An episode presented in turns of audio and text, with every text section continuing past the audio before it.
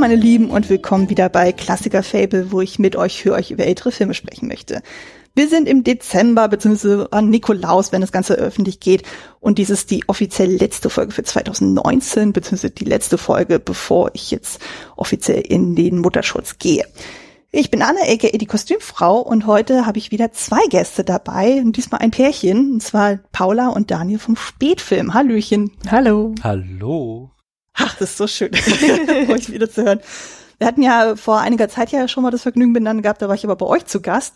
Einmal bei ja. Daniel, dann zu Augen ohne Gesicht und einmal bei euch beiden zu Godzilla. Das ist wirklich schon sehr lange her. Ja, genau, Anfang des Jahres war Godzilla, Augen ohne Gesicht war letztes Jahr. Oh Gott, oh Gott, das ist echt schon wieder so lange her. Wie die Zeit rennt. Mann, Mann, Mann. Mhm. Nee, aber da war es ja nur eine Frage der Zeit, so bis ihr auch mal bei mir zu Gast sein könntet. Und gerade jetzt zum Abschluss des Jahres und mit auch so einem alten Klassiker, mhm. ist doch wunderbar. Ja, und wir haben es gerade noch mal so geschafft. Sehr genau. Genau, wir reden heute über einen absoluten alten Film, nämlich Sherlock Junior, einen US-amerikanischen Stummfilm, äh, beziehungsweise eine Komödie von 1924. Also das ist damit der älteste Film, den wir bisher hier im Podcast haben, mhm. unter der Regie von Buster Keaton. Den hatten wir hier im Podcast schon mal, allerdings als Cameo-Auftritt, und zwar in der mhm. vorherigen Folge zu Sunset Boulevard. Und genau, bevor wir jetzt auf den Film eingehen, hier nochmal ein Hinweis auf die Kollegen von der Cine Couch. Die haben in ihrer 80. Folge schon mal über den Film gesprochen und zwar in einer Themenfolge, zum, ähm, wo es darum ging, Träume im Film zu besprechen. Und da war Ach. dieser Film jetzt so das früheste Beispiel, was sie da angebracht haben. Packe ich aber auf jeden Fall in die Show Notes rein. Ähm, bevor wir dann endgültig auf den Film eingehen, dann nochmal ein bisschen zum Thema Vorverständnis. Daniel, du hattest ja den Film vorgeschlagen. Und da ist natürlich jetzt die Frage an euch beide so, was war denn der erste Kontakt mit dem Film? Kanntest du den schon, Paula? Nein, also mein erster Kontakt war jetzt, ähm, als wir den angeschaut haben, in Vorbereitung auf heute Abend. Ähm, ich kannte den also entsprechend schon. und zwar, ich habe mal irgendwann mich durch die komplette Filmgeschichte geguckt. Dann habe ich jedes Jahr, für jedes Jahr, das den Film gibt, einen Film geguckt. Und da hatte ich auch den äh, gesehen. Und zwar war das wiederum so äh, in, in meiner Faszination für Inception damals äh, entstanden, weil es eine ganze Reihe von Parallelen äh, auf der Metaebene gibt, die dieser Film mit Inception gemeinsam hat. Und dort hatte ich eben ganz viel drüber gelesen. Da gibt es diverse Think Pieces zu und habe ähm, dann mir den eben ausgesucht für das Jahr 1924, aus dem er stammt und ihn gesehen und er hat mich auch sehr geflasht. Nicht nur wegen dieser ganzen äh, Traum im Film-Geschichte, die du ja auch schon erwähnt hast, sondern auch vor allen Dingen wegen der unglaublich geilen Action und der unglaublich krass choreografierten Stunts in dem Film. Mhm. Ja, also mir geht's irgendwie so ähnlich wie Paul. Ich habe den Film jetzt tatsächlich erst im Rahmen des Podcasts dann irgendwie dann geschaut. Also ich hatte zwar schon vorher was von dem gehört und ich hatte ihn auch schon richtig, richtig lange bei mir auf der Watchlist, aber irgendwie bin ich vorher nie dazu gekommen, den mal zu sehen. Und aber so das erstmal wirklich Berührung mit Buster Keaton selber, das muss bei mir im Studium gewesen sein. Also das muss mhm. irgendwie drittes oder fünftes Semester gewesen sein. Also ungefähr irgendwie 2012 oder 2013 so in dem Dreh, weil ähm, wir dann nämlich auch ein Fach hatten so Richtung Filmtheorie mhm. und da hatten wir dann auch zu verschiedenen Themen dann auch verschiedene Referate geführt und ich hatte dann zusammen mit zwei anderen Kommilitonen über diverse Stummfilmschauspieler referiert und jeder hatte sich dann einen rausgepickt und meine luxemburgische äh, Kommilitonin, die hatte Buster Keaton und ich hatte zum Beispiel Charlie Chaplin. Ah. Daran mhm. erinnere ich mich auf jeden Fall. Das war echt schön. Mhm. Ich weiß nicht mehr, was die, was die dritte im Bunde dann nochmal hatte, aber daran erinnere ich mich auf jeden Fall, dass wir darüber referiert haben. Wie stehst du so zu Buster Keaton? Wie gesagt, das war ja jetzt so mein Ersteindruck von ihm gewesen mhm. und äh, ich war schon sehr positiv überrascht. Und so, wie gesagt, ich kann, war ja vorher primär mit äh, Charlie Chaplin irgendwie dann vertraut gewesen. Und Buster Keaton hat ja nochmal eine völlig andere Handschrift. Mhm. Einfach eine ganz andere Art und Weise. Aber ich glaube, dazu kommen wir dann gleich auch nochmal ein bisschen detaillierter drauf. Ähm, ich würde nämlich gerne einmal jetzt für alle, die den Film noch gar nicht kennen oder zumindest schon mal gesehen haben, aber sich nicht mehr dran erinnern, würde ich einmal kurz den Inhalt nochmal besprechen. Ähm, genau, vorweg, wir spoilern das Ding natürlich gnadenlos. So, alles andere macht dann keinen Sinn. Und genau, äh, es obliegt euch dann zu entscheiden, so wer von euch das dann zusammenfassen möchte. Oder ihr könnt es auch zusammen machen. Oh Gott. Also ich möchte, mich da, ich möchte mich da ausklinken, weil ich muss okay. le leider sagen, dass ich während wir den Film angeschaut haben, doch stark mit dem Einschlafen kämpfen musste. Deswegen. Ist das jetzt eine Kritik an der Performance? Ähm, nein, nicht unbedingt, weil das. Waren die äußeren Umstände? Ja, also das, das passiert in besten Filmen. Ich bin bei bei Trainspotting, als ich den zum ersten Mal angeschaut habe, bin ich tatsächlich eingeschlafen und ähm, Oh nein. das, also das ist ja nur wirklich ein, der Film ist eindeutig spannend genug, dass man da nicht schlafen muss. Aber ist mir trotzdem passiert. Insofern. Aber vielleicht kannst du ein bisschen dazu springen, wenn ich mal so ein paar äh, Sachen erzähle und äh, da fällt dir ja vielleicht das ein oder andere wieder ein. Ja, jetzt meinst du Anne, ne? Nee, ich meinte dich. Nee. Das ist ja Gästeaufgabe. Ich halte mich schön Ich, zurück. ich habe dich extra angeguckt, Paula.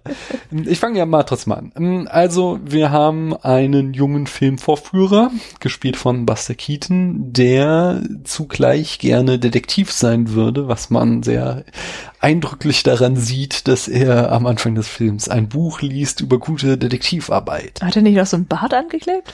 Genau. Ja. Ähm, und das äh, zweite Motiv, was ihn ganz stark äh, anspornt, ist seine Liebe zu einer jungen Frau, der er gern den Hof machen möchte. Doch ähm, das Problem ist, er ist äh, ziemlich bettelarm. Und äh, offensichtlich ist es sehr wichtig, dass äh, die der, man der Frau auch ein bisschen was bieten kann. So zum Beispiel kauft er ihr Pralinen und äh, um nicht ganz so arm dazustehen, äh, fälscht er dann den Preis, der hinten auf den Pralinen draufsteht, damit es wirkt, als wären sie ein bisschen teurer. Aber ähm, es gibt einen Nebenbuhler, der äh, zumindest vermeintlich mehr Geld hat, aber wie sich äh, für uns Zuschauer gleich äh, auftut, ist, dass er gar nicht mehr Geld hat, sondern er hat die Uhr der, des Vaters der Frau geklaut, ähm, um mit dem Geld dann äh, größere Pralinenschachteln zu kaufen, um der Angebeteten von Buster Keaton äh, den Hof noch besser zu machen. Und als dann der Vater das rausfindet, intrigiert der Typ auch noch weiter gegen ähm, Buster, indem er ihm die, äh, wie gesagt, Pfandleihhaus-Quittung Mhm. in, ins Jackett steckt und äh, Buster als angehender ähm, Detektiv sich dann selbst überführt und damit dann vollkommen raus ist aus der Brautwerbung. Da das mit dem Detektivsein nicht so gut geklappt hat, äh, verlegt er sich dann wieder aufs Filme vorführen und während er einen Film vorführt, schläft er ein und im Schlaf schlüpft er dann aus seinem Körper raus und in den Film hinein, den er gerade vorführt und ist dann jetzt auf einmal der berühmte Detektiv Sherlock Jr. und erlebt eigentlich äh, die gleiche Geschichte von eben, nur dass alles ein bisschen glamouröser ist, als es äh, in der realen Welt war und in diesem Film, im Film äh, beziehungsweise Traum im Film gelingt ihm natürlich dann auch äh, äh, den äh, Übeltäter zu überführen in actionreichen Verfolgungsjagden stellt er ihn und besiegt ihn. Äh, seine Herzerliebste wird entführt er kann sie befreien etc pp. Und ähm, parallel schafft es dann in der Wachwelt seine Freundin herauszufinden, wer der eigentliche Schuft ist und kommt am Ende zu Buster in die Vorführkabine gerannt und äh, ihm zu sagen, dass er quasi der einzig wahre ist für sie und äh, angeleitet von der Leinwand gibt es dann ein Happy End, in der Buster sich immer wieder äh, ja, eben Anleitungen holt, wie er jetzt romantisch vorzugehen hat. The End. Ja, kurz und knackig. Sehr schön gemacht. Genau, dann sage ich noch mal ein, zwei Worte zu Cast und Crew. Wir haben im Cast zum einen Buster Keaton als der besagte Kinovorführer oder auch dann in diesem Film selber dann Sherlock Jr. Dann haben wir Catherine McGuire, ich glaube, man spricht die so aus, als dann sein Love Interest. Dann haben wir Joe Keaton als der Vater des Love Interest, das ist sogar im realen Leben sogar Buster Keatons Vater. Dann haben wir Ward Crane als der böse Nebenbuhler. Den könnte man kennen, der hatte unter anderem eine kleine Rolle in dem Phantom der Oper-Film mit Lon Chaney, also auch aus den 20ern. Dann haben wir noch Irvin Connelly als der Knecht des, But äh, des Vaters, der auch dann in dem Film als Butler zu sehen ist. Und dann haben wir noch Ford West als der Kinoleiter, beziehungsweise Sherlocks Assistent Gillette. Und zur Crew lässt sich sagen, Regie führte halt Buster Keaton.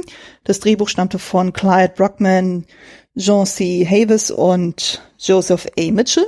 Kamera führte Elgin Leslie und Byron Hook. Schnitt war auch von Buster Keaton, das hat mich auch sehr überrascht. Und die Kostüme waren von Claire West und das Szenenbild von Fred Gabory. Weiß nicht, ob ich noch irgendeinen Namen vergessen habe, aber ich glaube, das sind so die wichtigsten. Das waren viele. Ich kenne Basti. Einfach abnicken, auch alles. ja. Genau. Dann machen wir mal weiter mit der Produktion des Films. Im Gegensatz zu den anderen Podcasts ist es diesmal ein bisschen knapper ausgefallen. Also irgendwie wurde dann aus dem Film der 20er nicht so viel noch aufrechterhalten, so was so Produktionsgeschichte betrifft. Aber so ein paar Sachen habe ich gefunden. Falls ihr noch irgendwelche Zusatzinfos habt, so könnt ihr gerne dazwischen grätschen. Genau. Also, der Hauptgrund, diesen Film überhaupt zu machen, war, dass äh, Keaton das Bild äh, seiner Figur dann irgendwie vor Augen hatte, so, die dann halt auf eine Leinwand zugeht und in einen Film einsteigt, also so ein bisschen traummäßig. Und ähm, ursprünglich hatte das Ding den Arbeitstitel The Misfit und die Produktion selber begann dann im Januar 1924. Und Keaton wollte da nicht allein Regie führen und holte sich dann halt als Unterstützung seinen Freund und Entdecker Roscoe Fatty Arbuckle als Co-Regisseur. Und bei dem war aber das Problem, dass der drei Jahre zuvor, 1921, in einem Skandal verwickelt war, mhm.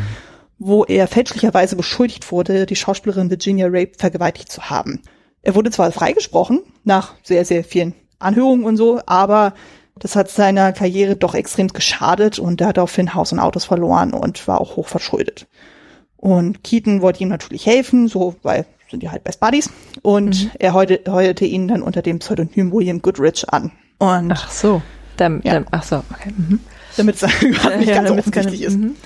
Genau, anfangs liefen die Dreharbeiten auch noch gut. Ähm, das Problem war aber nur, dass sein Kumpel anscheinend nicht so wirklich kritikfähig war, weil Keaton wollte dann irgendwann einen Fehler von ihm ausbügeln und daraufhin stipp, äh, kippte die Stimmung und äh, Arbuckle wurde gegenüber Cast und Crew sehr, sehr aggressiv. Und ja, Keaton sah sich daraufhin dann gezwungen, ihn dann vom Set abzuziehen und ihn dann daraufhin mit irgendeinem anderen Kurzfilm dann zu beauftragen, sodass dann Keaton den Film allein weitermachte. Und bis heute ist tatsächlich unklar, wie viel von dem Filmmaterial noch von Arbacke stammte oder nicht. Also mhm. seine zweite Frau behauptete irgendwie so, ja, nee, Arbacke hatte komplett alles alleine gemacht, so. Aber da widersprechen sich die Quellen irgendwie. Also man kann es bis heute nicht irgendwie zurückverfolgen, so was jetzt noch von wem war oder ob Keaton komplett alles alleine gemacht hat. Okay. Hm. Ja, also alles nicht ganz so einfach. Mhm. Die Dreharbeiten dauerten vier Monate und der Schnitt war aufgrund der Effekte, die wir dann gerade in der zweiten Hälfte vor allem sehen, dann sehr, sehr zeitaufwendig. Und genau, wir haben ja dann verschiedene Tricktechniken. Also wir haben ja dann das, was du auch schon in der Inhaltsangabe ähm, beschrieben hast, Daniel, dann diese Doppelbelichtung. Also sprich, als dann Keaton einschläft während der Kinovorführung, sieht man ja dann quasi dann, wie so sein Geist dann so aus dem Körper heraussteigt. Das ist dann einfach dieser Doppelbelichtungseffekt. Mhm. Dann auch sehr eindrucksvoll ist ja dann eben diese Szene mit, äh, die da darauf folgt, dann so diese Matchcuts. Also sprich, wo Keatons Figur dann halt von Location zu Location springt. Also dann ist er irgendwie mal im Dschungel, dann ist er in der Wüste, dann ist er da und dann ist er sonst irgendwie. Und ähm, ja, damals gab es ja noch nicht die Möglichkeit, so mit so Sachen wie Bluescreen dann zu arbeiten. Und da hat man das dann wirklich sehr, sehr aufwendig gemacht, indem man wirklich die Kameraentfernung wirklich sehr, sehr genau abgemessen hat und dann die einzelnen Negative wirklich sehr, sehr schnell entwickelt hat, so dass man dann wirklich dann genau abgleichen konnte, okay, so das letzte Bild endete auf dieser Position. Keaton musste sich dann exakt dann für die nächste Szene oder für den nächsten Shot dann so hinstellen, damit es dann halt dementsprechend so geschnitten werden kann, dass es dann wirklich eine flüssige Bewegung auch ist. Darf ich da äh, was ist, zu sagen? Ähm, ja, natürlich. Weil ich habe sogar gelesen, dass ähm, der Kameramann das negativ sich in den Sucher gelegt hat, so dass wirklich ähm, eins zu eins getroffen werden konnte, wie sich ähm, äh, ja Buster zu positionieren hatte und ja, genau. Das also, ja auch richtig perfekt gemacht ist teilweise. Also es sind richtig extrem geile Matchcuts. Ja, also vor allem auch für die Zeit. Also das ist schon echt abgefahren. Mhm. Genauso spannend fand ich ja auch, es gibt ja dann äh, in dieser Sherlock Junior Filmgeschichte dann auch eine Szene, wo er Billard spielt. Mhm. Ja. Und für diese Szene hat Keaton mit einem Profi vier Monate lang geübt, um die ganzen Tricks dann irgendwie dann zu beherrschen, die man im Film sieht. Ach. Der Dreh selber dieser Szene hat fünf Tage gedauert und wurde natürlich dementsprechend zusammengeschnitten, damit das dann halt so wirklich aussieht, als wäre es eine einzige Spielabfolge gewesen. Das ist ja wirklich interessant, weil das glaube ich natürlich sofort, dass das lange gedauert hat, aber ich hätte nicht gedacht, dass er vorher schon so lange trainiert hat und dann trotzdem hat es noch fünf Tage gedauert. Ja, ich glaube, da war er schon perfektionistisch. Also ich glaube, dass mhm. ähm, das, das heißt, kannst du auch einfach nicht aus dem Stegreif machen. Das heißt also auch, ähm, jetzt in die Szene, in der die weiße Kugel über die ne, diese Bombenkugel drüber ja, gehüpft, genau. gehüpft ist, da ist sie auch wirklich drüber gehüpft. Mhm. Anscheinend, ja. Also wow. ich habe hab zumindest nicht rausgefunden, dass es da irgendwelche Tricks äh, gab, also Aha. zumindest keine externen Tricks, sondern es war anscheinend wirklich dann mit gezielten Schlägen und mit Anleitung von dem Profi ist es anscheinend Mann. entstanden. Das ist ja auch immer so One-Take aufgenommen, also das, das sieht schon so aus, als hätte er das tatsächlich auch so gemacht. Ja. Und er ich war glaub, halt es wäre auch, auch aufgefallen, genau. wenn da irgendwie ein Schnitt gewesen wäre.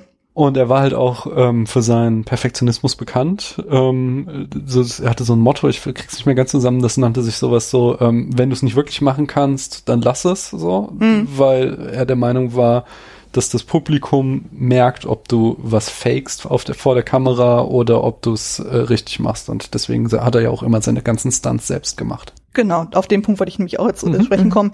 Also der ist ja halt dafür bekannt, dass er halt viele seiner Stunts selbst gemacht hat, hat wirklich sehr, sehr selten wirklich mit Dubitz gearbeitet. Ja, das hat natürlich auch mal zu dem einen oder anderen Unfall geführt. Und der heftigste war ja dann, es gibt ja dann die Szene, wo er dann, also quasi in der ersten Hälfte des Films, wo er dann eben diese Situation war mit dem Nebenbuhler, der ihn ja quasi als vermeintlichen ähm, Dieb der Uhr des Vaters dann irgendwie dann entlarvt hat. Und ähm, Buster Keatons Figur wird das natürlich nicht auf sich äh, sitzen lassen und er folgt dann seinem Detektivbuch von wegen so, folge deinem Mann und rennt die ganze Zeit natürlich hinterher. Und irgendwann äh, landet er dann aus Versehen in einem Zug und will dem dann natürlich entkommen. Und da ähm, gibt's dann eben diese Szene, wo er dann von so einem Wasserstrahl, äh, von so einem Wasserkran dann erfasst wird. Und Keaton hat dann die Kraft des Wassers ein bisschen unterschätzt, als er dann von diesem Strahl erfasst wird und gegen die Gleise geschleudert wurde. Mhm. Und äh, sagte dann so, äh, okay, das war doch ein bisschen heftiger, hat daraufhin den Rest des Tages dann abgesagt, dann also da weiter zu drehen. Und er hat dann auch wochenlang dann über Kopfschmerzen geklagt. Oh. Und erst elf Jahre später bei einem Arzttermin kam dann raus, dass sein Genick angebrochen war. Au. Wo Das ist sich der auch denkt, Alter.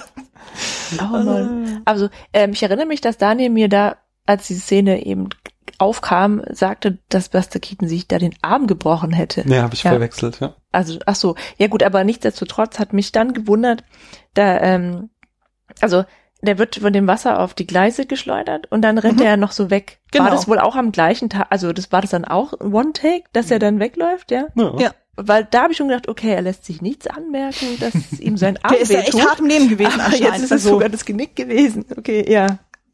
Ja, bemerkenswert. ja, der ist aber echt mit, äh, da gut Glück davon gekommen. So, also es hätte ja wesentlich schlimmer ausgehen können. Aber Ja. der war Ja. anscheinend echt so hart im Leben, hat dann einfach alles mal, äh, weitere dann gemacht. Also Ja, aber wie man das überspielen kann, ich meine, wenn ich mir weh tue, dann fluche ich erstmal. ja, Dann ist mir alles andere auch egal. Aber gut. Ja. auf jeden Fall. Mhm. Genau. Dann gab es natürlich dann auch erste Screenings von dem Film, nachdem das Ganze auch fertig geschnitten war. Und die erste Preview fand dann in Long Beach, Kalifornien statt.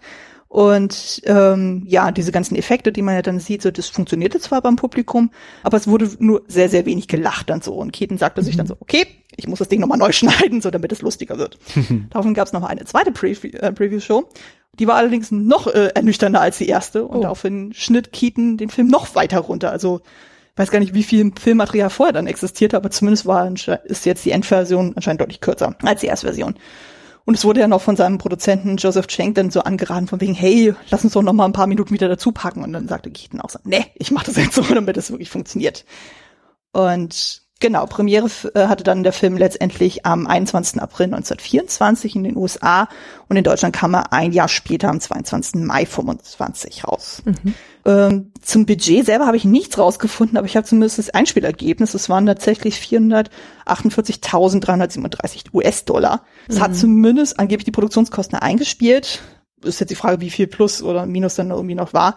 Aber es war im Endeffekt kein wirklich großer Erfolg. Also zumindest kein finanzieller. Und die Kritiken waren auch sehr gemischt. Also es gab natürlich einige, die dann gesagt haben, so ja, das mit den Special Effects, das ist echt cool, so sehr einfallsreich, sehr innovativ. Aber es gab auch welche, die das stark kritisiert haben, die dann gesagt haben, so ja, die Story ist jetzt eher so, nee, so und äh, es sind einfach zu viele Effekte irgendwie drin. Also es ist quasi so dieses Style over Substance mäßig, könnte man heute sagen. Ja, aber die Effekte waren ja alle echt. Also wenn du sowas heute sagst, dann, dann, dann hörst du ja immer die Leute, denen das CGI nicht behagt oder was, ja. Aber Ja. wenn der doch wirklich, also das wäre doch ein, wirklich mal ein Grund, nur allein deswegen ins Kino zu gehen, um zu sehen, was alles möglich ist und was der Mann alles geschafft hat. Ja, aber die Das Zeitgenossen ja haben das offenbar anders gesehen. Dann so. Und äh, Keaton selber sagte dann auch dann irgendwie im Nachhinein so, ja, also er fand den Film in Ordnung, aber es ist jetzt nicht einer seiner großen. Also es war vermutlich deshalb so, weil das wirklich sein erster echter Misserfolg nach einer damals 25-jährigen Karriere auf Bühne und Leinwand war. Hm, Also war dann dementsprechend ernüchternd. Und äh, wie du sagst, naja, erst so ein Jahrzehnte später wurde der Film auch wirklich dann anerkannt und wertgeschätzt und auch als äh, kulturhistorisch wichtig erkannt, als eben durch die ganzen Effekte. Und der gilt auch heute mittlerweile als eine der besten Komödien aller Zeiten. Oha. Genau. Das sind eigentlich soweit meine Sachen, die ich jetzt gefunden habe zur Produktion. Eine Kleinigkeit hätte ich noch. Ähm, ja. Äh, also wir haben ja verschiedene ähm, Szenen, wo mit Schnitten gearbeitet wird. Das eine ist, äh, wie, wie, du schon sagtest, diese Doppelbelichtung am Anfang. Dann haben wir zweimal solche ähm, Sprünge. Einmal springt äh, Buster durch ein Fenster in ein Frauenkleid hinein. Ähm, das ist ziemlich sicher auch mit einem Trickschnitt gemacht worden. Und äh, das gleiche, wenn er dann äh, durch einen Koffer, in einen Koffer hineinspringt und äh, komplett verschwindet. Ähm, aber was äh, ja, was kein Special Effekt ist, sag ich mal, ist der Moment, wo er durch die Leinwand steigt. Das habe ich noch gelesen, nämlich dass äh, sie das mit einer äh, ziemlich aufwendigen Beleuchtung des Studios gemacht haben, indem sie einfach zwei komplette Lichtanlagen da hatten, so dass der vordere äh, Raum, der das äh, den Kinosaal darstellt, eben komplett anders ausgeleuchtet war als die der hintere Teil des Raumes, der die Leinwand darstellt und es dadurch ähm, diesen Effekt gibt, als würde Buster Keaton da jetzt in die Leinwand hineintreten. Dann wird er wieder rausgeschmissen und dann muss er nochmal reintreten. Geschickt. Mhm. Stimmt, das hatte ich auch noch gelesen. Das ist irgendwie bei mir jetzt untergegangen. Ähm, wo du das gerade sagtest mit äh, dem Sprung äh, in den Koffer, beziehungsweise mit dem Sprung mhm. in, mit die Frauenkleider. Mhm. Das sind ja tatsächlich äh, Tricks aus dem Theaterbereich mhm. gewesen. Also der war, kam ja aus dem Vaudeville-Bereich dann so. Und da, wie du schon sagtest, haben die ja tatsächlich irgendwie mit Schnitten dann gearbeitet und dann irgendwie mit Trickwänden und hast du nicht dann gesehen. Ah, das ist schon sehr, sehr beeindruckend so. Aber gerade so diese ganzen Batchcuts-Sachen und so. Das war mein Mann im Hintergrund am Husten. Ähm, war das schon sehr, sehr eindrucksvoll. Also gerade so aus heutiger Sicht dann auch. Genau, ich glaube, damit können wir auch schon direkt dann zum nächsten Part übergehen, und zwar zur Analyse. Also erstmal vorab dann nochmal so ein persönlicher Eindruck. Wie gefiel uns denn der Film? Boah, ja. äh, also, wie, wie man vielleicht schon gemerkt hat, also allzu viel ist nicht haften geblieben. Ähm, aber ich fand das, was ich gesehen habe, tatsächlich auch beeindruckend. Und ja. du hattest immer den Typen neben dir, der dir den Ellenbogen in die Rippen gerammt hat. Schau, hast, hast du das gesehen? Hast du den Stunt gesehen? ja, das war bestimmt der einzige Grund. Nein, ähm, nein, das ist schon echt cool, was der alles kann und was der sich da ausgedacht hat. Ähm, also, ja, aber ich weiß gar nicht, also ich muss tatsächlich sagen, ich weiß nicht, ob ich den Film witzig fand. Hm. Habe ich gelacht? Hab ich ja, doch, es gab schon ja. so Szenen, die wir beide auch sehr amüsant fanden. Denk mhm. doch mal allein, allein da am Anfang, wenn er den Müll zusammenkehrt und dann diesen, äh, der erste kommt und irgendwie eine äh, Brieftasche findet, mhm. genau, und dann kommen immer Leute und er muss statt, also eigentlich sucht er ja einen Dollar, um sich die Pralinen kaufen zu können und stattdessen muss er immer mehr Geld abgeben irgendwie. Ähm, das ist zum Beispiel war eine, eine Szene, über die, die wir uns köstlich amüsiert haben. Ja, tatsächlich. Haben. Köstlich. Kannst du dich nicht mehr erinnern? Nee, nee, ja. irgendwie nicht mehr. Nee. Also ich finde den Film ziemlich großartig. Ich, äh, ja, ich finde, also ich habe es glaube schon das ein oder andere Mal heute gesagt, die, die Action ist richtig gut. da haben wir richtig tolle Stunts, aber ähm, mir gefällt eben auch diese Metaebene, dass es eben äh, Buster Keaton die Parallelen zwischen Traum und ähm, Kino aufzeigt und zeigt, wie das Kino mit den gleichen Techniken arbeitet wie der Traum und dadurch eben so die, diese Metaebene von Inception irgendwie fast 100 Jahre zuvor schon einmal in einem anderen Film bringt und das aber ohne irgendwelche CGI oder ähnliches. Und äh, das fand ich schon äh, sehr, sehr beeindruckend, vor allem als ich ihn das erste Mal gesehen habe. Mhm ja, also kann ich euch nur mehr oder minder zustimmen. Also, wie gesagt, ich hatte ihn jetzt auch das erste Mal dann gesehen gehabt, so, mhm. und die erste Hälfte, also bis zum Moment, wo er dann wieder im Kino dann ist, so, hatte ich auch jetzt mal ein bisschen für so, es plätschert so ein bisschen vor sich hin, weil es ist ja an sich eine relativ leichte Geschichte und so mit, mhm. ähm, wie gesagt, so ein paar Slapstick-Sachen, die er auch schon gesagt hat, eben das mit dieser Dollarnote, was schon ganz amüsant ist, wo er quasi so ein bisschen auch so diese Dreierreihung ist, von wegen so, kommt der Erste, der will einen Dollar haben, der Zweite kommt der den Dollar und ähnlichen und dann auch dann, wie er versucht, dann seine Liebste zu beeindrucken, so wo er unter anderem auch sogar, glaube ich, noch einen Ring schenkt so und die dann auch erstmal mit so einer Lupe irgendwie arbeiten muss und mm. so, hä, was ist denn da überhaupt? Oh, das so. fand ich gemein, so klein war der auch wieder nicht, ne? Ja, das finde ich auch vor allen Dingen, das ist so ein, auch so ein gängiger Stummfilm-Trope irgendwie, dass, dass die Frauen es immer nur auf den reichen Typen abgesehen haben. Also das hast du bei Chaplin auch immer. Jede, also dass irgendwie da Frauen sehr oft sehr oberflächlich gezeichnet werden. Das ist äh, das wird hier ja am Ende noch so ein bisschen aufgebrochen, wo sie dann sich doch zu ihm bekennt quasi. Aber dass das da schon irgendwie auch mit drin steckt, so das Vibe, das hat's nur aufs Geld abgesehen und ja, deswegen ist der Da sie ja selbst nicht erwerbstätig ist, muss sie sich ja irgendwie den reichen hm. Typen, der für das Auskommen sorgt, nehmen. Aber ich glaube nicht mal, dass da so ein, äh, also ja, vielleicht so ein bisschen steckt da schon so eine Metaebene drin. Ich finde es auch spannend, ähm, auch wie stark ähm, sowohl auch zum Beispiel bei Chaplin, aber auch bei Buster Keaton hier und generell in seinen Filmen immer wieder Armut thematisiert wird, dass die Protagonisten hm. sehr oft sehr, sehr arm sind, wie hier.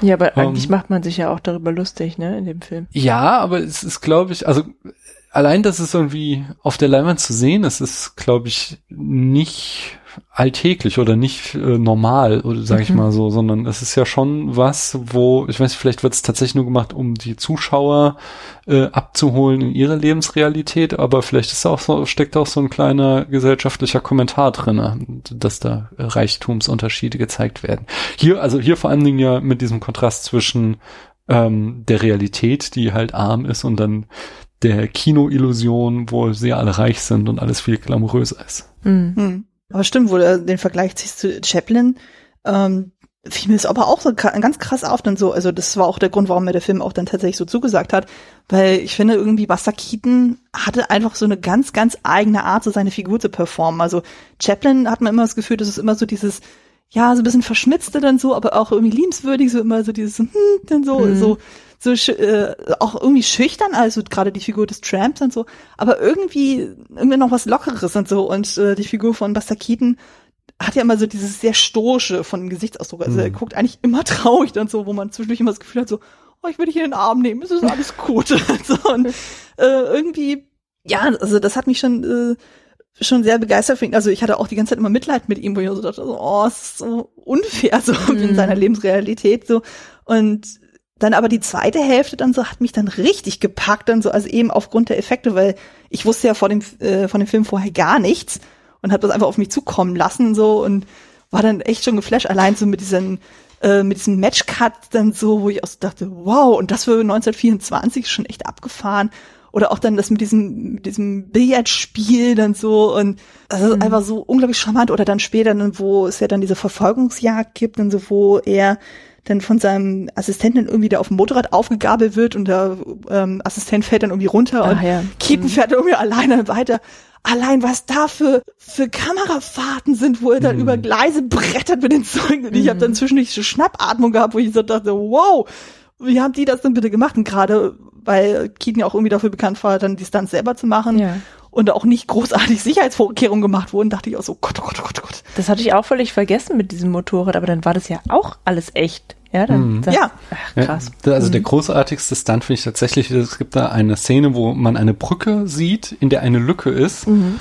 Ja, und, genau. Äh, es gibt dann genau, dann kommen zwei LKWs, die unter der Brücke durch diese Lücke durchfahren und in dem Moment, wo sie beide eben die Lücke ausfüllen, fährt er oben über mit dem Motorrad über die beiden Dächer der LKWs und auf die andere Seite der Brücke, so dass du wirklich drei Fahrzeuge hast, die gleichzeitig in Bewegung sind in verschiedene Richtungen und sich nur in einem einzigen Moment treffen und das ist der, wo er es nutzt, mhm. um auf seinem Motorrad über ihre Dächer zu fahren. Das ist ja. einfach so ein wahnwitziger Stunt. Das ist, das ist der Hammer einfach. Ja. Definitiv.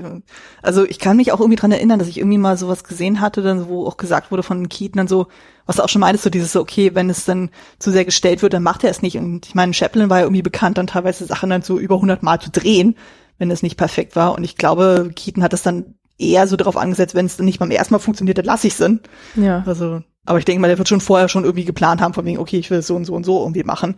Aber ich glaube, der war schon eher so für diesen intuitiven Humor dann auch dann bekannt und so und hat es auch eher dann ausgelebt als jetzt äh, Chaplin. Ich glaube, es ist beides. Also es gibt ähm, sehr, du hast ja auch eben mit dem, mit dem äh, Billard erzählt. Also es gibt mhm. einfach Szenen, die sind unglaublich gut geplant, auch mit den Matchcuts aber ähm, es gibt so ein berühmtes Video von Every Frame a Painting, wo er sich auch mit Buster Keaton auseinandersetzt und da, mhm. da sagt er halt auch, dass viel auch durch Improvisation am Set entstanden ist, wo er, ähm, wenn er zum Beispiel einen Stunt missglückt hat, dann teilweise sie diesen missglückten Stunt in ähm, den äh, Film mit aufgenommen haben und daraus dann die nächste Szene haben anschließen lassen oder sowas. Mhm. Also so, äh, dass es immer so eine Mischung war zwischen äh, durchaus vorhandenem Perfektionismus, äh, der da wahrscheinlich Chaplin auch in nichts nachsteht, ähm, so, aber halt eben auch kombiniert mit Improvisation direkt am Set. Hm. Ich finde übrigens, ähm, den, also die werden ja zwangsläufig immer miteinander verglichen, Chaplin und Keaton. Und ich finde tatsächlich, dass ähm, während Chaplin, Chaplins Filme sind Ballett. So, Chaplin ist eigentlich Tänzer und er tanzt die ganze Zeit durch seine Filme und, und Keaton ist eben ähm, der Actionstar, der halt immer drauf aus ist, den nächsten komplett durchgeknallten Stunt hinzulegen und ihn irgendwie so in seinen Slipstick einzubauen. Auch äh, muss nochmal erwähnt werden, wie er oben auf dem Dach eines Hauses steht, sich an einer Schranke festhält und dann oh Gott, mit der ja. Schranke mhm. runterfährt und in einem Auto landet äh, und dann mit dem Auto wegfährt. Das ist auch so ein unglaublich krasser Stunt in diesem Film. Ich finde das ja noch vergleichsweise harmlos. Also, ich, also, ich würde es nicht machen. Im Vergleich von der Idee, auf einem auf dem Lenker eines Motorrads ja. zu sitzen und mit dem über so eine Lückenbrücke zu fahren. Also da finde ich das mit der Schranke noch recht einfach. Na gut, das gebe ich dir. Ja, aber heutzutage würde man sowas nicht so freihändig dann machen. So, da würdest du ja 25.000 nee. Äh, Sicherheitsleute, irgendwie Stuntleute irgendwie engagieren, so von wegen so da und so und damit scharnieren, arbeiten und hast du nicht gesehen. Mhm. Also ja. da war ja Keaton offenbar sehr, sehr schmerzfrei. Das stimmt. Äh, du hattest eben auch noch seinen, seinen, seinen Ausdruck, er ist ja, sein, sein Spitzname war ja auch Stoneface. Ähm, mhm. Und das kommt wohl auch aus seiner, äh, äh, also du sagtest ja auch schon, dass er aus dem Theater kam. Seine Eltern waren Theaterschauspieler und er hatte als, als Kind ähm, da schon immer mitgespielt und wurde da auch irgendwie rumgeworfen und so und hatte da eben festgestellt, dass das Publikum es umso lustiger findet, umso weniger Reaktionen er zeigt. Und deswegen hat er sich eben dieses berühmte Stoneface angelegt gelegt und das Ganze immer so stoisch durchgestanden. Aber das andere ist, dass er ähm, eben auch Zeit seines Lebens unter Depressionen litt und äh, das eben äh, auch irgendwie sein, sein reales Leben immer zurück auf die Kamera, auf den Film spielt, dass er immer so eine äh, starke Traurigkeit äh, in ihm irgendwie mitspielt. Ach Gott, ja, stimmt. Das äh, sagt man von ganz vielen Comedians ja auch irgendwie sozusagen irgendwie ja. gerade die Leute, die so am lustigsten wirken, sind eigentlich immer die traurigsten Geschöpfe. Bei ihm hat es aber, glaube ich, ein Happy End, habe ich mal. Es gibt auch eine schöne ähm, von dem Podcast You Must, Remem you Must Remember This, gibt's auch ähm, mehrere Folgen, glaube ich, zu Buster Keaton. Und ähm, er ist da ganz gut rausgekommen. Also er, er ist ja auch, er war auch Alkoholiker und hatte einen viel zu großen ähm, Lebensstil und so und ist dann auch unglaublich verarmt aber mhm. ähm, ist dann eben in dieser Zeit, gerade wo jetzt so Sunset Boulevard spielt, hatte er sich da wieder rausgeholt und hatte dann eben hinter der Kamera total viel gearbeitet als Gagschreiber und ähm, so Drehbuchdoktor und sowas und hatte sich dadurch dann ähm, so im höheren Alter aus seinen Krisen ziemlich äh, herausgeholt, so dass äh, das so auch so ein bisschen so ein Meta-Witz war von Billy Wilder, dass er da Buster Keaton zeigt als abgehalfterten Stumpf Stummfilm-Schauspieler obwohl er so einer der wenigen war, ähm, die quasi den Sprung geschafft hatten und ihm äh, zwar jetzt nicht mehr vor der Kamera, aber zumindest hinter der Kamera dann doch noch am Ende ein ganz ordentliches Leben hingekriegt hatte. Mhm. So. Ähm, aber das war eigentlich ein anderer Film.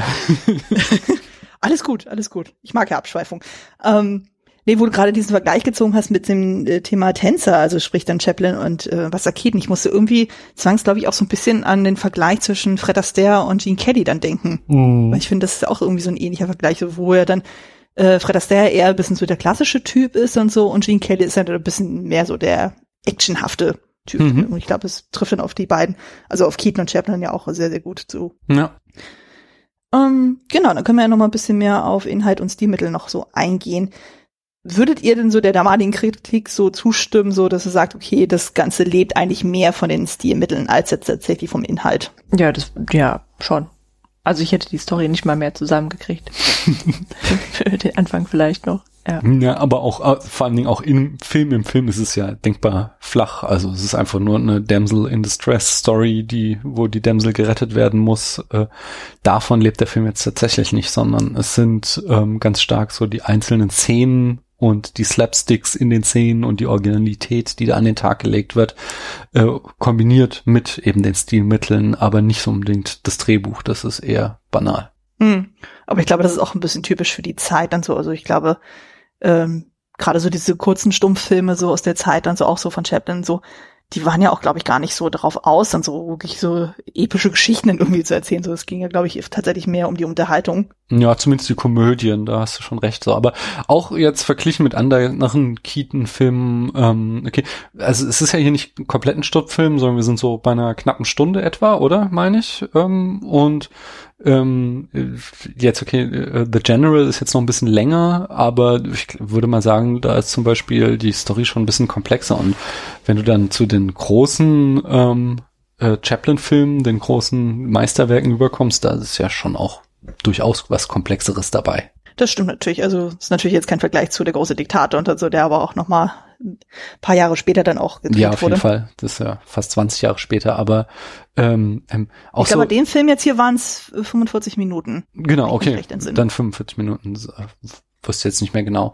Äh, aber, aber auch so, ich meine, in der Zeit wurden ja auch schon ähm, ernste Dramen gedreht, so, und wenn du jetzt irgendwie, was weiß ich, einen Film, das ist auch schon wieder irgendwie noch früher, ein Film wie Intolerance oder sowas, der, keine Ahnung, da über Stunden geht und wirklich äh, ernste Dinge verhandelt.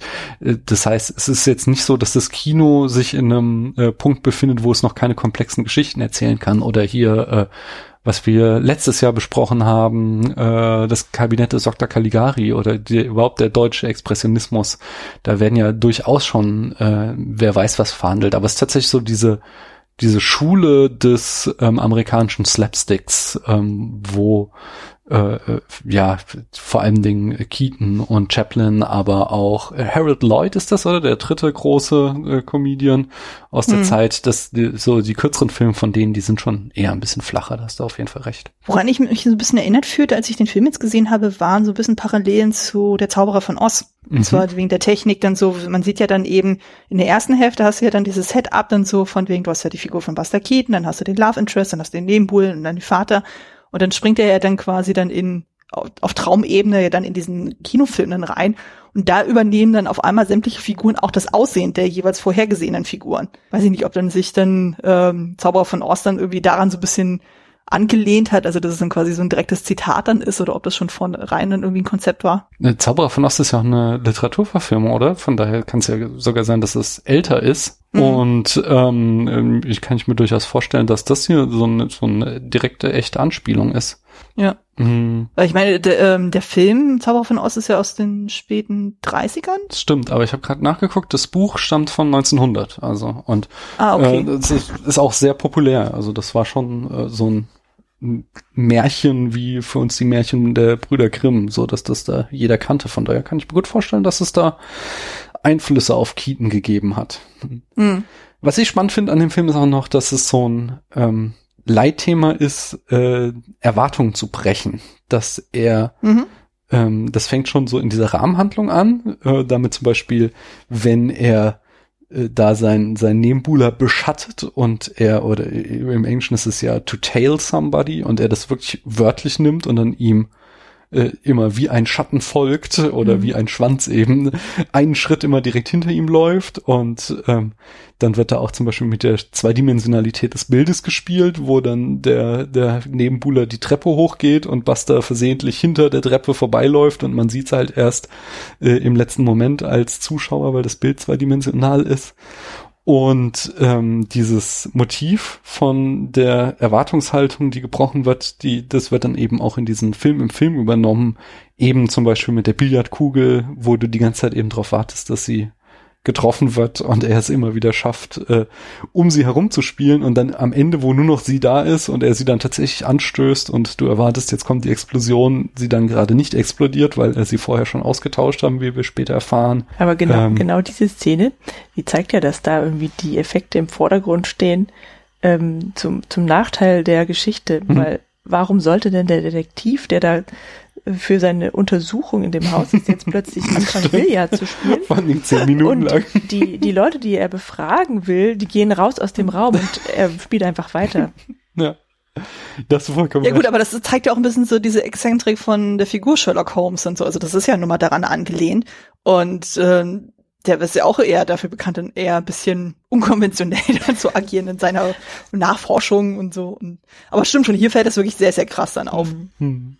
Äh, ein, ein weiterer Punkt, der mir in dem Zusammenhang noch eingefallen ist, ist, äh, äh, dass es ja eine Tür gibt in dem Haus, äh, die aussieht wie ein Safe und wenn er dann sie aufmacht, ja, oder ich glaube, es ist in seinem Büro und dann macht er die Tür auf mhm. und dann ist es aber tatsächlich die Tür, die raus auf die Straße führt und was auch nochmal so dieses Thema von Erwartungshaltung. War das nicht auch im Spiegel?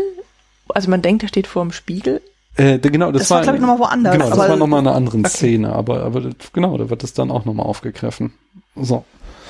Ähm, aber eine Kritikpunkt hätte ich auch noch, der daran anschließt, an dem, was du gerade sagst, Paula, ist, dass der ganze Film recht episodisch wirkt, dadurch, dass er immer so auf die Gags in den einzelnen Szenen, auf die einzelnen Set-Pieces ausgerichtet ist. So ist wirklich so, ähm, die Szenen nicht wirklich irgendwie organisch aufeinander aufbauen, sondern dass immer, jetzt kommt die Szene, da passiert das und das als Pointe und dann kommt die nächste und so weiter und so fort. Und äh, so passt dann nämlich auch dieses ähm, dieses, dieses Billardspiel entweder rein oder eben gar nicht rein. Mhm. Das ist halt einfach, ähm, ja, es ist einfach nur eine von vielen Abfolgen, ohne sich da irgendwie Sinn zu oder Gedanken zu machen, wie es denn in die größere Handlung reinpassen könnte. Ja, genau, also mit, mit dieser Billardszene ist sozusagen, äh, klar denkt man sich auch so, okay, ja, das ist, ist das wirklich relevant für die Story? Aber es ist halt super unterhaltsam. und die hat ja auch einen gewissen Spannungsbogen, weil man sieht ja eben ja dann die beiden, die ja eigentlich befragt werden sollten, also ja mhm. auch dann dieser reiche Schnösel, also aka der Nebenbuhler und der Butler, die versuchen ja irgendwie ihn ja kalt zu machen und machen ja auch irgendwie dann die Sachen dann auch mit dem Drink, den sie vergiften mhm. und dann irgendwie dann mit dem Stuhl, mit der Axt, das irgendwie präpariert wird so und dann eben mit dieser Billardkugel, wo du auch so diese, diese Dreier-Einheit dann auch wieder hast und so und man die ganze Zeit auch mal die, die ganze Zeit so, ähm, ich glaube, das ist auch so diese Technik, die Hitchcock ja auch gerne gemacht hat, so dieses so dieses Suspense-Geschichte von wegen, ja, der Zuschauer meist mehr als äh, die agierenden Figuren. Mhm. Und man sitzt da die ganze Zeit so und denkt sich auch so, oh, so passiert jetzt was, passiert jetzt nichts. Also von daher gerade ich das dem Film da überhaupt nicht an, dass es da drin ist. Also ich finde, es gibt ihm noch mal so einen gewissen Schwung. Ja, gut, okay, das ist tatsächlich auch sehr klamaukig. klamaukig. Ja. ja. Aber wieso ist denn nachher die Billardkugel doch nicht die explosive? Äh, er hatte sie vorher ausgetauscht und er steckt sie doch in ja. die Tasche. Und äh, im Showdown, wenn es dann die Verfolgungsjagd mit den Gangstern dann gibt, dann sie, genau, dann ist ja, das, sogar noch ich habe hab mich nur gewundert, wie das kommt. Das habe ich nicht mitgekriegt, dass er das irgendwie vertauscht. Das kriegen wir auch erst im Nachhinein mit, dass er so. sie tauscht. Ja. Ich will sagen, das ist ja dann der Überraschungseffekt in dem Moment. Also muss es ja irgendwann quasi in dem Moment, wo er dann offscreen ist, dann muss er es irgendwann ja. ausgetauscht haben. Aber es ist auf jeden Fall sehr, sehr charmant dann so. Und auch später mit den Verfolgungsjagden oder dann auch, ähm, genau, da wollte ich auch nochmal rauf, dann so dieses, was du auch meintest, dann dieses, ähm, wie, ähm, ja, so diese Traumlogik oder generell die Faszination, wie Kino funktioniert. Das hast du ja auch in dem Moment, wo er dann diese Verfolgungsjagd dann ist und wo er dann auch eben zum Beispiel in diesen Koffer dann springt oder dann in diese Frauenkleidung mhm. oder wo sie dann mit dem Auto dann irgendwann auf so einem See dann sind und auf einmal benutzen die das Ding wie ein Boot oder sonst irgendwas. Wo man sich auch fragt, so, ja, also im Grunde genommen wird ja sämtliche Filmlogik über Bord geworfen und mhm. sagt einfach so, okay, wir machen das jetzt einfach, weil wir können das. Und das finde ich ja auch wiederum sehr, sehr charmant. So, das äh, unterstützt natürlich diese These von wegen so, ja, es ist alles ein Traum eigentlich. Mhm. In irgendeiner Form. Mhm, stimmt. Ja, wie, äh, genau, wie am Anfang ja schon meinte, sozusagen, wenn Keaton ja schon einfach mit dieser Intention da rangegangen ist, so von wegen so, ja, er hatte dieses eine Bild im Kopf und daraufhin hat er den ganzen Film aufgebaut, macht das ja auch irgendwie Sinn, dass er dann auch solche Elemente irgendwie auch rein platziert. Ja, mhm. das war mir schon wieder gar nicht mehr aufgefallen. Da ist schon wieder sein Traum ist äh, mit der Realität so sehr verschwommen, dass ich das ganz vergessen hatte, dass es ja nur ein Traum war. dass deswegen so skurrile Dinge passieren können. Stimmt, ja. Nee, ich hatte das eigentlich noch so ja. tatsächlich auf dem Schirm, dann so, also gerade dann auch, wo das dann gegen Ende, wo der dann irgendwie mit, mit dem Boot, Auto, was auch immer, dann so mhm. absinken und er dann vor sich hin strampelt, dann so, da, spätestens da wird's ja auch einem dann klar und ja, aber es ist schon sehr, sehr charmant. Also ich mag das auch auf jeden Fall. Also ich hatte da, gerade so mit der zweiten Hälfte hatte ich richtig, richtig viel Spaß. Mhm. Ähm, ich weiß gar nicht, so gibt es noch irgendwelche Punkte, wo ihr sagt, so das wäre etwas, was ihr auf jeden Fall noch ansprechen wollen würdet?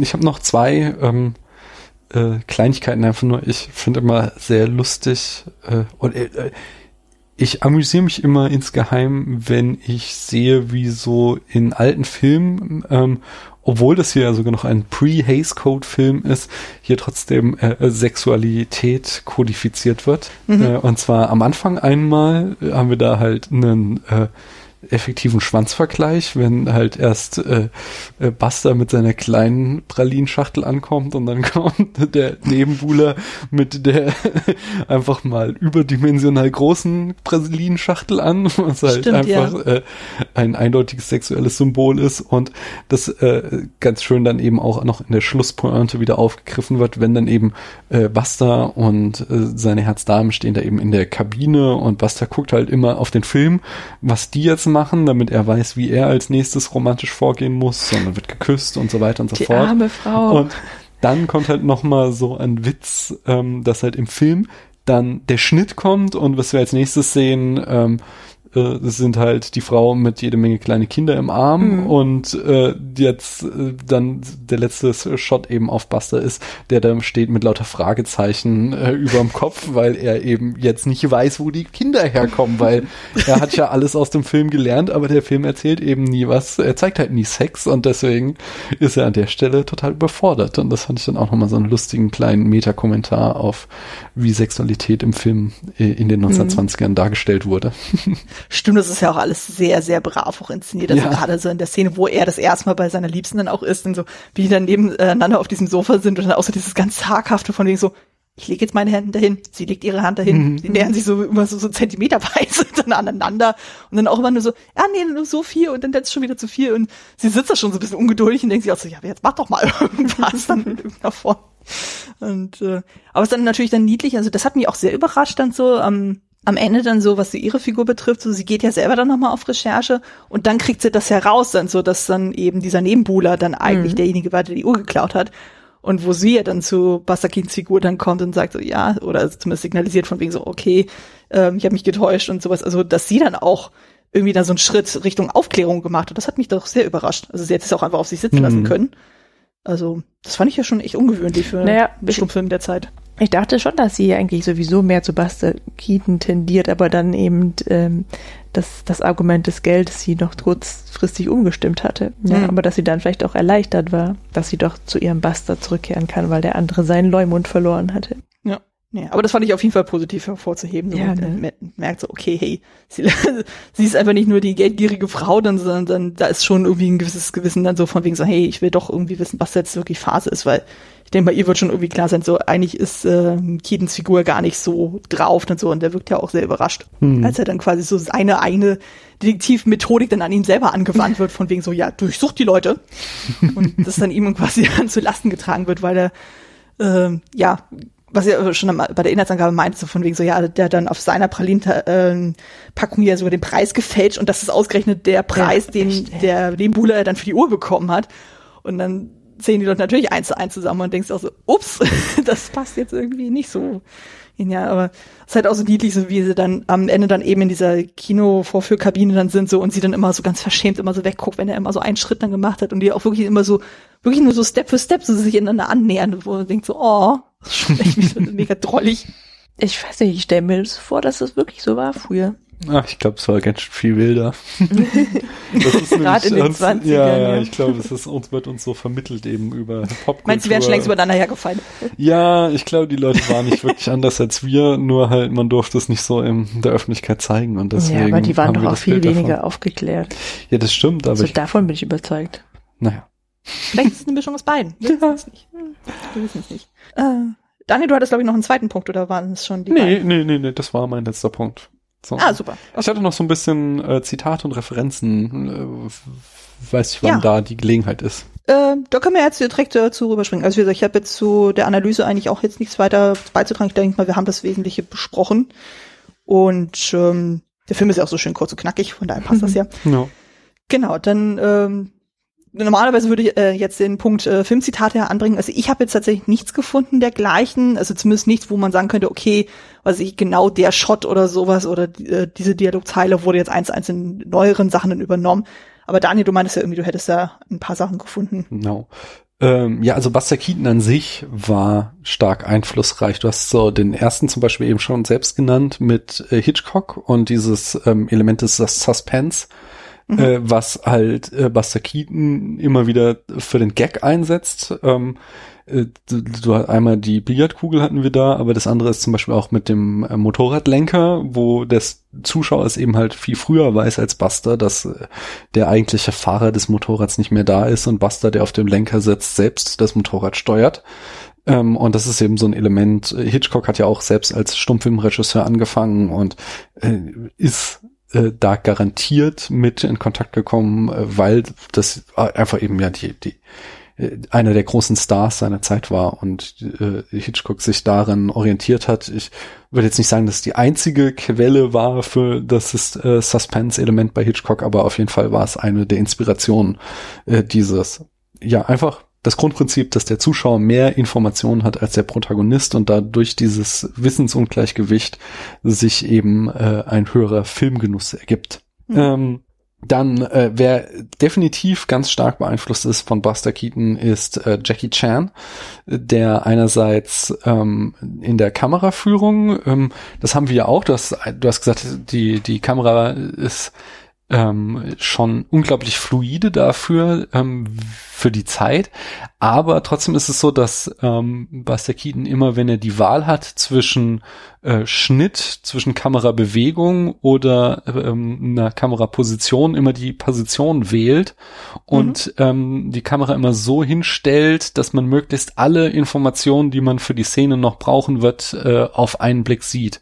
Äh, ganz exemplarisch ist da zum Beispiel diese Szene mit dem Haus, äh, in dem halt äh, die Damsel gefangen ist und die Kamera steht so genau auf der Ecke, so dass wir, ohne dass die Kamera sich bewegen müssen, auf der einen Seite die Gangster sehen, die äh, in das Haus reingehen und auf der anderen Seite Buster und seine Herzallerliebste, die aus dem Fenster rausklettern und wir dadurch eben durch so einen perfekten Kamerawinkel immer ähm, äh, den Überblick behalten. Und das ist so ein Prinzip, was Jackie Chan äh, äh, total verinnerlicht hat. Ähm, und das andere ist eben dieser Perfektionismus wie mit dem Billardspiel, wofür Jackie Chan ja auch unglaublich bekannt ist, dass er äh, die gleiche Choreografie äh, 50, 100 Mal durchgeführt hat, bis es einfach perfekt saß. Und ähm, dadurch, dass Jackie Chan auch jetzt nicht aus ähm, dem Film hier, aber aus anderen Buster Keaton Filme eben Stunts von Buster Keaton eins zu eins zitiert, äh, können wir ganz sicher sein, dass er eben auch ähm, Buster Keaton äh, studiert hat. Genauso wie äh, Wes Anderson,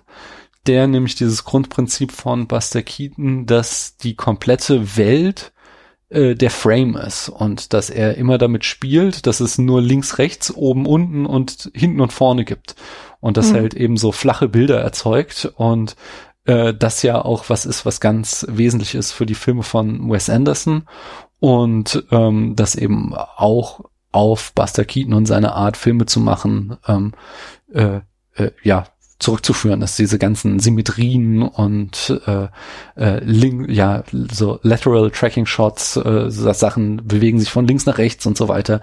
Äh, das das hat Wes Anderson auch ganz stark hiervon äh, beeinflusst. Ähm, Inception habe ich schon genannt, eben dieses Prinzip äh, dass eine Parallelität zwischen den Filmtechniken und der Traumlogik aufgemacht wird. Äh, Nochmal buchstäblicher wird das in ähm, äh, Walter Mitty, ich weiß nicht, wie heißt der Film komplett? Äh, das, das verrückte Leben oder so. Das Walter Mitty oder so mhm. genau ähm, gemacht, wo halt Walter sich immer wieder wegträumt in irgendwelche Szenen und ähm, das hier so eine ganz starke Parallelität hat. Und ein äh, buchstäbliches Zitat habe ich auch noch, und zwar ist das in ähm, Last Action Hero. Da gibt es auch ähm, die Szene, wo der Protagonist durch die Leinwand in den Film hineinsteigt. Und äh, das ist zitiert von äh, ja, mhm. Sherlock Jr. Mhm, okay. Ja, die Parallele zu Wes Anderson habe ich auch auf jeden Fall gesehen. Ich hatte nämlich jetzt vor einiger Zeit durch Zufall auf Arte lief irgendwie abends eine Dokumentation über Bill Murray mhm. und so wissen so sein äh, seine Filmografie und sein Leben so. Und dann ging es natürlich auch irgendwann darum, so dass er natürlich dann ähm, ja durch diverse Krisen dann irgendwie gewandert ist und so und irgendwann ist er dann auf Wes Anderson dann getroffen und im Grunde genommen ist er ja auch in fast jedem Film von ihm ja auch mhm. zu sehen. Und da hatte ich auch das Gefühl gehabt, so ja, also irgendwie sowohl Wes Anderson als auch Bill Murray haben Buster Keaton für sich so ein bisschen verinnerlicht, weil auf jeden Fall so Bill, Bill Murrays Figuren haben immer auch so dieses extrem stoische irgendwie Ansicht und so und ziehen dadurch irgendwie ihre Komik, wo ich dachte so, ja, stimmt, jetzt sehe ich die Parallelen auch und so. Aber ja, mit Wes Anderson, mhm. also das sehe ich auch total. Also gerade so dieses sehr perfektionistische Framing, also wie inszenierst du ein Bild und so und wenn du auch nur den Winkel minimal änderst, ändert sich natürlich die ganze Situationskomik. Also. Da kann ich auch nur noch mal auf jeden Fall dieses wirklich, wirklich großartige Video von Every Frame a Painting auf ähm, YouTube empfehlen zu Buster Keaton, wo er das auch und auch zum Beispiel ähm, Bill Murray äh, ähm, zit äh, erwähnt er da explizit dieses ähm, äh, Stoneface, was Bill Murray zum Beispiel in Lost in Translation ja ganz stark aufgesetzt hat und er dann auch da zeigt, dass diese Szene, wie Bill Murray, der auf dem Bett sitzt, quasi ein filmisches Zitat ist aus ähm, The General, dieser berühmten Szene, wo Buster Keaton auf dem äh, Kolben der Lokomotive sitzt und äh, genau die gleiche Pose innehat, nur dann eben so hoch und runter gehoben wird im Mhm. Gegensatz zu Bill Mhm. Murray. So. Stimmt, Ja, das Bild kenne ich auch sogar, obwohl ich den Film Ja. noch nicht gesehen habe. Aber ja, ich kenne das tatsächlich dann. Ja. Nee, also ich denke mal auch sozusagen in irgendeiner Form ist äh, Buster Keaton auf jeden Fall schon heutzutage immer noch präsent, wenn auch teilweise sehr subtil. Aber die Beispiele, die du genannt hast, die sind auf jeden Fall als aussagekräftig. Genau. Ähm, ich glaube, damit kommen wir auch tatsächlich langsam schon zum Abschluss. Mm, Ihr könnt noch mal ein persönliches Fazit ziehen. So ist der Film es wert, geschaut zu werden. So wen würdet ihr ihn empfehlen? Also ich persönlich würde ihn auf jeden Fall nochmal anschauen. Vielleicht zur, ja, weil, weil ich glaube ich echt viel nicht mitbekommen habe. Ähm, und er ist es, er ist es wert, angeschaut zu werden, eben wegen dieser äh, besonderen Stunts und Techniken. Also die, ja, scheinen mir doch recht einzigartig zu sein. Auf jeden Fall, großartiger Film. Ähm, Mhm. Ich würde ihn jedem und jeder ans Herz legen, die äh, sich für Filmgeschichte interessiert, für Actionfilm, denn äh, kann man immer nur wieder betonen, was man hier an Action sieht, ist äh, richtig richtig top-notch, ist äh, das Beste vom Besten, was es da draußen gibt. Insgesamt äh, möchte ich euch da die Filmografie von Buster Keaton ans Herz legen. Der Mann hatte einiges äh, ja, auf dem Kasten, also der konnte, konnte richtig gute Stunts abziehen und hat es in seiner Karriere immer und immer wieder gemacht. Ähm, und schließlich für alle, die so ähm, Interesse an so Mindfuck-Filmen haben, irgendwie, wo es eben um Geschichten in Geschichten, wo es irgendwie um Meta-Kommentare aufs Kino geht. Ich glaube, für all diese Leute ist es auch was. Äh, ja, man muss sich manchmal, ähm, wenn man nicht so oft Stummfilme guckt, muss man sich vielleicht ein bisschen eingucken. Aber auch da ist, glaube ich, Buster Keaton einer der besten und niederschwelligsten Einstiege, weil es einfach sehr kurzweilig ist. Und im Gegensatz zu jetzt irgendeinem drei Stunden Stundenfilm-Drama ist es hier mit 45 Minuten, äh, wie du sagtest, Anne, ein knackiger Film, wo immer was passiert und man irgendwie am Ball gehalten wird. Ja, das stimmt auf jeden Fall. Also es ist jetzt nicht ein drei Stunden Metropolis, den man irgendwie da Ja. ähm, dann durcharbeiten muss und so. Nee. Also ich denke auch sozusagen, also gerade die Leute, die dann sagen, hey, ich möchte einfach ein bisschen mehr aus dieser Stummfilmzeit dann kennenlernen, so ist das auf jeden Fall ein guter Einstieg. Also sei es jetzt dieser Film oder auch andere Filme von Buster Keaton. Also für mich war es jetzt auch tatsächlich der Einstieg dann so in sein Film schaffen und so. Und ich denke mal, ich werde mir auch das eine oder andere noch mehr zutun. Und ich denke mal auch gerade Leute, die dann sich auch so mit Sachen wie mit besonderer Kameraarbeit und auch besonderer Schnittarbeit irgendwie auseinandersetzen, die sollten den Film auch auf jeden Fall gucken, weil da wird ja schon echt Mhm. viel präsentiert und so für die Zeit dann auch und was auch wirklich maßgeblich war. Also allein, wenn man sich heutzutage so Filme anguckt, wie was ich zum Beispiel Scott Pilgrim, wo ja auch extremst mit äh, Matchcuts abgearbeitet wird, da kann man auch sagen, so, okay, die hat, ähm, Edgar Wright hat es nicht erfunden, so guckt euch Buster Keaton an, der hat das Mhm. quasi vorgeführt. Also für die ist es auf jeden Fall naheliegend. Ist natürlich immer ein bisschen tricky, mit diesen ganz alten Filmen an die ranzukommen. Also ich war jetzt froh, dass ich den jetzt auch bei YouTube dann irgendwie bei einer relativ legalen Quelle dann auch gefunden habe. Da muss man sich ein bisschen durchfuchsen, weil so normal, so auf Blu-ray oder DVD sind diese Filme echt schwer teilweise zu kriegen. So, da muss man echt ein bisschen suchen. Also, oder man hat dann echt Glück, so, weil irgend, ihr in der Nähe irgendwie da so einen Filmfundus habt und so, auf den ihr zugreifen könnt. Oder irgendwie, es gibt dann irgendwelche Filmbibliotheken, wo man das sich mal leihen könnte. Hm. Aber generell sollte man, wenn man die Gelegenheit hat, so einen Film zu schauen, sollte man das auf jeden Fall tun. Also dadurch, dass das Copyright abgelaufen ist, ähm, kann man die ganzen Filme eigentlich auch problemlos auf YouTube sehen. Die Qualität ist halt leider nicht immer so geil dadurch. Äh, Wenn es da irgendwie mal eine schöne Kollektion gibt, dann sollte man da lieber zuschlagen. Aber äh, ansonsten so für den ersten Kontakt ist YouTube da auf jeden Fall eine gute Anlaufstelle. Ja. Ich kann ja mal gucken, ob ich dann nochmal den Link zu diesem äh, Film jetzt speziell nochmal da in die Shownotes dann reinpacke. Also ich glaube, eben mit dem Copyright bei Film ist er irgendwie, ich glaube, 70 Jahre. Hm, Ja, ich glaube 80 Jahre oder 70, weiß nicht, äh, nach dem Tod des Autors, aber müsste auf jeden Fall rum sein. Also Ja, so ist es bei Büchern. Ja, und äh, bei, bei Filmen auch, aber ich glaube, das ist ähm, ziemlich problemlos. Ich Also zumal fürs Verlinken kann dir eh niemand was, wenn du auf YouTube verlinkst. Das ist keine, äh, es du darfst natürlich jetzt nicht irgendwie auf The Pirate Bay verlinken oder sowas, aber YouTube Nein, ist nein, auf jeden nein. Fall eine Quelle, wo dir keiner was anhaben kann. Ja. Nee, nee. Also ich da hatte das Gefühl gehabt, so das, was äh, ich da gefunden habe, das sah schon eigentlich ziemlich legal aus. Mhm. Von daher sollte ihr auch genauso in den Genuss dann kommen. Genau, dann dürft ihr jetzt zum Abschluss dann noch mal ein bisschen Werbung für euch machen. So, wo kann man euch denn im schönen Internet oder anderswo finden? Wir sind, Paula will nichts sagen, Menno. wir, wir sind der Sie will keine Werbung machen. Ja, zu bescheiden sind wir nämlich eigentlich. Oh. Nein, wir sind der Spätfilm. Wir, ähm, Paula und ich, wir sprechen äh, zu später Stunde eben auch über alte Filme. Ähm, wir haben zuletzt über was gesprochen? Ähm, Über Pans Labyrinth, genau, unser großes Halloween-Special. Eine Und- sehr schöne Folge übrigens. Ah, danke schön. Danke. Und als nächstes gehen wir noch weiter als heute Abend in die ähm, Filmgeschichte zurück, wobei ich nicht weiß, wann die Folge erscheinen wird. Also Äh, diese Folge aber- wird an Nikolaus. Genau, und sein. aber ich weiß nicht, wann unsere Folge erscheinen wird. äh, aber so um den Dreh wahrscheinlich auch. Äh, da könnt ihr dann ähm, euch über The Great Train Robbery, den ersten Western und auch ein Meilenstein der Filmgeschichte aus dem Jahr 1903, könnt ihr euch informieren. Da Den kenne ich zumindest vom Titel. ja, das äh, ist auch ein Film, den man mal gesehen haben sollte und da der nur elf Minuten ist, kann man den sich auch ganz schnell äh, reinschieben. Der ist gut snackable. Aber, aber äh, da steckt auch einiges drinne. Bin sehr, sehr gespannt. Ich auch. Ich auf jeden Fall rein. Du hast ihn dir gewünscht. Ja, sicher. Sehr gut, sehr gut. Genau. Mich findet man äh, mit Klassikerfable und Kostümfable unter klassiker-fable.de. Das Ganze ist im Haus der Second Unit. Ihr findet mich aber auch in sämtlichen Podcatchern, äh, bei iTunes, bei Spotify, bei YouTube und auch bei Twitter. Privat kann man mir bei Twitter auch folgen unter dem Nickname Kostümfrau und mit diesem bin ich auch bei Letterbox vertreten.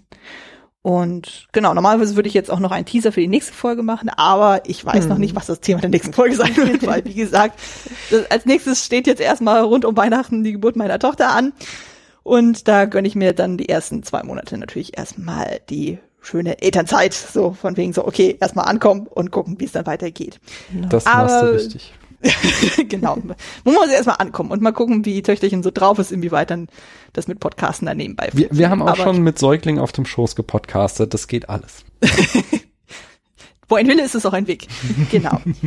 Ihr könnt mich äh, aber auch jederzeit dann bei Twitter oder in dem, äh, im Blog dann direkt anschreiben, so wenn ihr zum Beispiel mal zu Gast sein wollt oder wenn ihr irgendwann in Zukunft mal einen bestimmten Film besprochen haben wollt, so so von wegen, oh, mir fehlt irgendwie die, die äh, Epoche oder das Jahrzehnt oder irgendwie der und der Klassiker, so ich bin da auf jeden Fall vor Vorschläge offen. Ich gucke einfach mal, wie es bei mir dann zeitlich dann passt und wie weit das dann mit Elternzeit und Babyzeit dann irgendwie funktioniert. Aber wie gesagt, ihr könnt da gerne auf mich zukommen. Genau, ich danke euch beiden herzlichst, dass ihr für diese Folge dabei wart. Ja, vielen Dank für die Einladung. Danke, dass wir da sein durften. Sehr, sehr gerne und auch immer wieder gerne wieder. Auch im nächsten Jahr. Und Du genau, auch das Ganze gerne ist ja bei jetzt, uns. Ja, sehr gerne. Gucken, wie das im nächsten Jahr dann funktioniert. Genau, Ah, das, wir Ganze ist alles ja, hin. Ja, ist, dann, ist ja dann vielleicht weniger Arbeit für dich, ne? Stimmt, Ja. stimmt. Aber mach dir keinen Stress, so. wir haben auch. Zeit. Also, die die Tür steht dir immer offen bei uns. Sehr schön, sehr schön. Ich freue mich, ich freue mich. Genau. Ähm, ich hoffe, ihr hattet beim Zuhören genauso viel Spaß wie wir beim Aufnehmen. Und da das Ganze ja vor Weihnachten erscheint, äh, an dieser Stelle natürlich frohe Weihnachten, einen guten Rutsch ins neue Jahr und wir hoffen mal, dass das im nächsten Jahr genauso schön weitergeht in dem Podcast wie in diesem Jahr. Also es war ja schon ein sehr ereignisreiches Jahr dann so von den Gästen und von den Folgen überhaupt und ich hoffe, das geht im Jahr 2020 dann genauso schön weiter. Also ich freue mich auf jeden Fall auf weitere Vorschläge und Gäste, auch und Leute, die auch gerne wiederkommen wollen, wie ihr zum Beispiel. Das Ja, wird ja. super. Ne? Na gut, dann bis dahin macht es gut und tschüss. Tschüss. Tschö.